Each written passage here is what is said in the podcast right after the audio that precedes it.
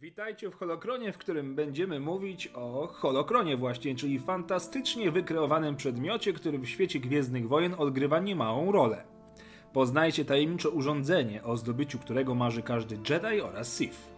Nazwa Holokron to skrót od holograficzne kroniki, a sam przedmiot jest urządzeniem, które po prostu magazynuje ogromne ilości wiedzy i danych. Pierwsze holokrony tworzyli członkowie zakonu Jedi, jednak po niedługim czasie Sithowie także dorobili się swoich holokronów. Inna wersja podaje, że pierwsze urządzenie tego rodzaju powstało w okresie inwazji Rakata na Korriban, a ówczesny król Sithów, król Adas, dzięki znajomości ciemnej strony mocy oraz alchemii Sithów, stworzył pierwszy holokron właśnie. Najbardziej znany, szczególnie dla graczy i czytelników, będzie oczywiście holokron Revana, stworzony na 3957 lat przed bitwą o Yavin. Mroczny Lord zawarł tam wiele swoich przemyśleń oraz starożytnych rytuałów, m.in. o tym, jak zbudować bomby myśli. To właśnie z tego holokronu wiedzę czerpał sam Darth Bane, o którym możecie poczytać w trylogii mu poświęconej oraz w moim odcinku pod tytułem Na czym polega zasada dwóch. Holokrony wyświetlały dość proste hologramy z nagraniami długich wywodów mistrzów lub praktycznych porad i instrukcji. Aby z nich korzystać, osoba musiała wykazywać się podstawowymi zdolnościami w zakresie panowania nad mocą, choć niektóre holokrony były prawdziwymi łamigłówkami i aby je uruchomić trzeba było nie lada wysiłku. Wiedza zawarta w holokronach była również skarbnicą o historii oraz dawnych naukach. Wszystkie dane przekazywał nam strażnik holokronu, nierzadko w postaci samego twórcy, choć nie zawsze. Strażników bywało niekiedy i kilku w jednym holokronie. Nie były to jednak zwykłe symulacje komputerowe, z którymi można było prowadzić dialog, ale wysoce zaawansowane sztuczne inteligencje, które dodatkowo posiadały cechy charakteru, które przejmowały od swoich twórców.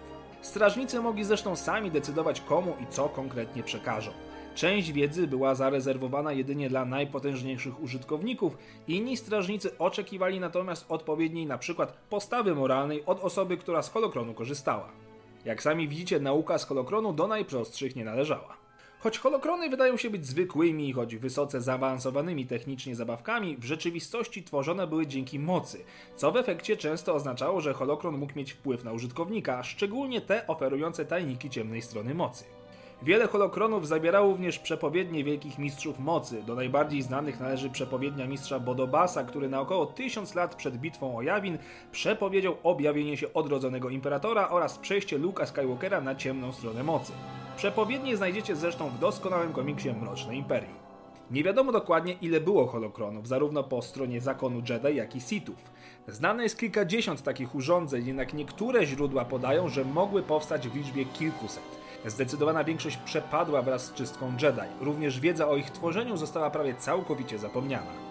Największym i najważniejszym holokronem był tzw. Tak Wielki Holokron, który znajdował się w świątyni Jedi, a dokładniej w jej archiwach.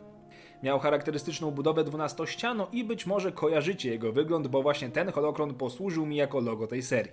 Zawierał zarówno podstawowe tajniki o korzystaniu z mocy, jak i bardziej zaawansowane informacje na największych tajemnicach związanych z Jedi kończąc. Holokron był dostępny zarówno dla młodzików uczących się w świątyni, jak i dla mistrzów, którzy nawet z mistrzem Jodą na czele nie byli w stanie całkowicie zgłębić jego gigantycznych zasobów. Wielki Holokron zdołał przetrwać wizytę świeżo mianowanego Darta Vadera i został odnaleziony 40 lat później przez Tionę Solusar. Ale to, jak się pewnie domyślacie, już zupełnie inna historia. Dzięki za oglądanie, zajrzyjcie do innych odcinków, dajcie znać o czym chcielibyście kolejny odcinek i oczywiście niech moc będzie z wami.